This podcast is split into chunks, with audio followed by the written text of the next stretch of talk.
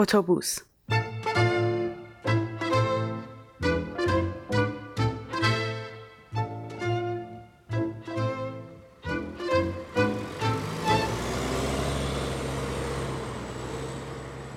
گاهی اوقات حس می‌کنم که فارسی حرف زدن داره از یادم میره.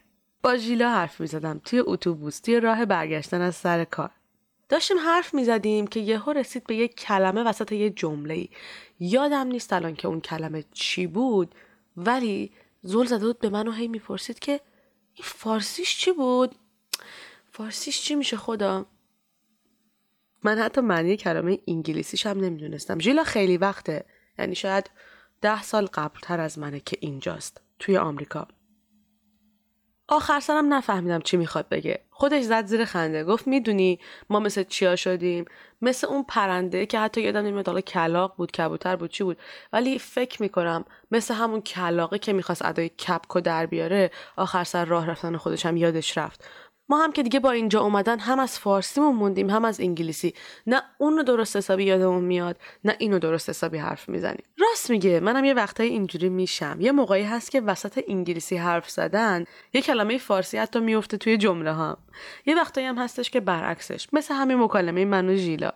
این کند شدن توی زبان فارسی تاثیر می‌ذاره روی نوشتن روی داستان نوشتن فارسی نوشتن. و این برای من خیلی سخته. از وقتی که توی کلینیک کار می‌کنم دوست دارم بیشتر بنویسم. این کلینیک دو قسمت داره. طبقه بالا که 33 تا اتاق و یه سری مریض اونجا زندگی می‌کنن. یه اتاق خیلی بزرگم داره طبقه پایین که به اصطلاح مریضا اسمش big room ه. توی این big room بیمارا به صورت هفتگی میان سر پای داروهاشون رو می‌گیرن با پرستاراشون حرف می‌زنن و کارهای مختلف انجام میدن. کارهای مختلف مثل کارهای هنری غذا خوردن گپ زدن با هم و بازی های مختلف با این کارتا تازگی ها خیلی دوست دارم از این آدما از این فضا از این موقعیت بنویسم. از همه بیشتر وقتی بود که توی اتوبوس نشسته بودم و می‌رفتم دانشگاه. برای فارسی نوشتن باید حتما کامپیوتر دم دستم باشه. می‌دونستم که تا شب که برمیگردم خونه فونت فارسی دم دستم نیست. وای نمی‌دونی چقدر سخت گذشت بهم. می‌خواستم روی کاغذ بنویسم حرفامو ها ولی نمی‌تونستم. چون خیلی وقتی که روی کاغذ چیزی ننوشتم. انگار تا می‌خوام بنویسم همه حرفام از ذهنم میپره. دلم می‌خواد بشینم پای لپتاپم بنویسم از همه اون اتفاقایی که اونجا میفته از حرفایی که رد و بدل میشه. از محبت کردن آدمایی که شاید بیشتر از هر کس دیگه خودشون نیاز دارن که محبت ببینن. از اون خانم پیر که دو سال از بچه هاش خبر نداره. از اون آقاهه که وقتی اومد توی اتاق استراحت دستشو بلند کرد و مثل یه مجری بالای استیج جلسه اول به من و همکارای جدیدم خوش آمد گفت. دلم می‌خواد بشینم یه دل سیر. از اون آقاهه بگم که روی صندلی چرخدارش میشینه نمی‌تونه راه بره اما میاد کنار کامپیوترهای بخش مراجعه کننده ها و ساعت ها تو سایت های مختلف دنبال کار میگرده. می‌دونه نمی‌تونه ها اما انگار امیدش هنوز اونقدر توی دلش زنده است که ساعتها بدون تکون خوردن از کنار اون صفحه های مجازی میشینه و میگرده. از جوانیش برام میگه از کروات های محبوبش از کلاهای جور و جوری که داره. به هم حتی زبان اشاره آمریکایی یاد میده. حتی تو اون چند دقیقه که فقط میبینمش. حالا انقدر این کلمه هایی که بهم به یاد داده زیاد شده که تازگی ها قبل از چیزهای جدید قبلی ها رو ازم امتحان می‌گیره که یادم نره. حرفاش گاهی مفهوم نیست. سخته. هم برای اون که می‌فهمه من نمی‌فهمم حرفاشو هم واسه من که می‌خوام ولی نمی‌تونم. چند بار هر کلمه رو تکرار می‌کنه انقدر میگه میگه میگه که آخرش زبونش بچرخه و درست تلفظ کنه فقط و فقط واسه اینکه بیشتر به هم زبان اشاره یاد بده. هر وقت که از کلینیک برمیگردم انقدر دلم براشون تنگ میشه. مثل امروز. خیلی خوب بود امروز. مخصوصا آخر سر. وقتی داشتم با همکارم خداحافظی می‌کردم اون خانم پیرم دیدم. بغلش کردم. محکم. محکم محکم. امروز آخه دوتا شماره آورده بود با اسم دخترش. می‌گفت که یکی این شماره ها رو برام پیدا کرده. نمی‌دونم کدومو ولی یکی از اینا شاید شمارش باشه. داشت می‌رفت زنگ بزنه شاید بعد از دو سال صداشو بشنوه. صدای کسی که به خاطر بیماریش رفته و دیگه مدت هاست نه خبری داده نگرفته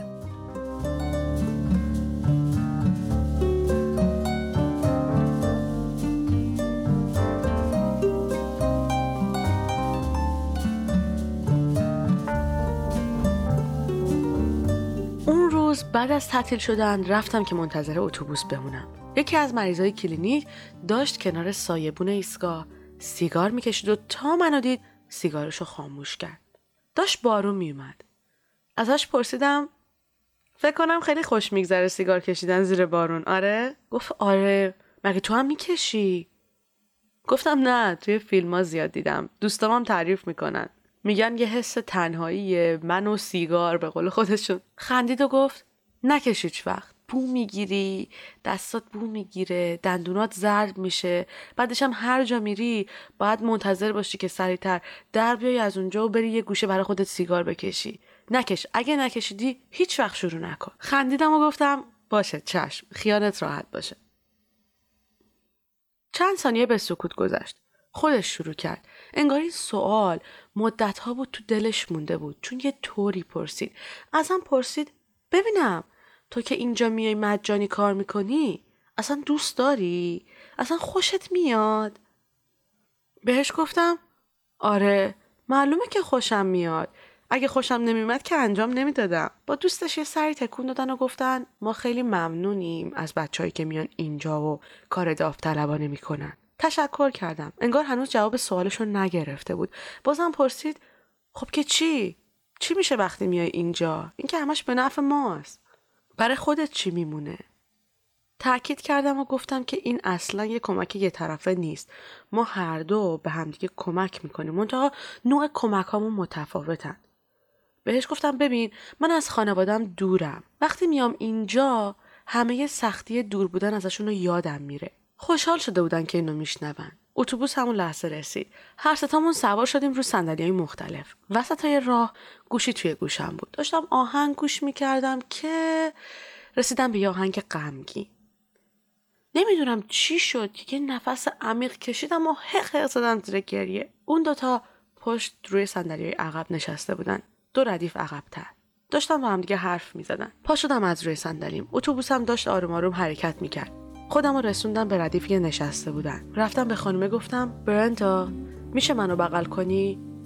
من خیلی دارم بر مادرم تنگ شده. بغلم کرد محکم مثل یه مادری که دختر دلتنگش رو بغل می‌کنه. گریم حتی بیشتر شد. برندا خندید و بهم گفت گریه کن گریه کن که حالت خوبتر میشه. منم وقتی دلم می‌گیره دلم برای خانوادم که خیلی وقت ازشون خبر ندارم تنگ میشه انقدر گریه می‌کنم که بعدش حالم خوب خوب میشه. هیچ وقت اونقدر با برندا صمیمی نبودم. ولی توی اون لحظه تنها چیزی که از ذهنم گذشت این بود که برم و ازش بخوام که منو بغل کنه. سعی می‌کرد حرفای خندهدار بزنه که منو خوشحال کنه. حالم خیلی خوب شده بود با حرفها و خندیدناش. از دوستش خدافزی کرد و بهم گفت که ایستگاه دیگه باید پیاده بشه. سپورت بهم که مراقب خودم باشم. به جای دلتنگی به چیزای خوب فکر کنم. وقتی که داشت از اتوبوس می‌رفت بیرون از دور گفت چقدر خوب شد که گذاشتی. منم حس کنم که یک کمکی از دستم برمیاد.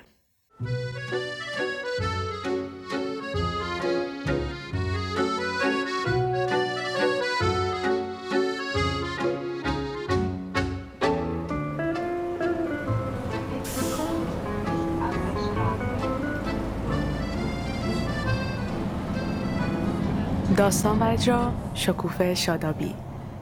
تدوین پریسا ثابت.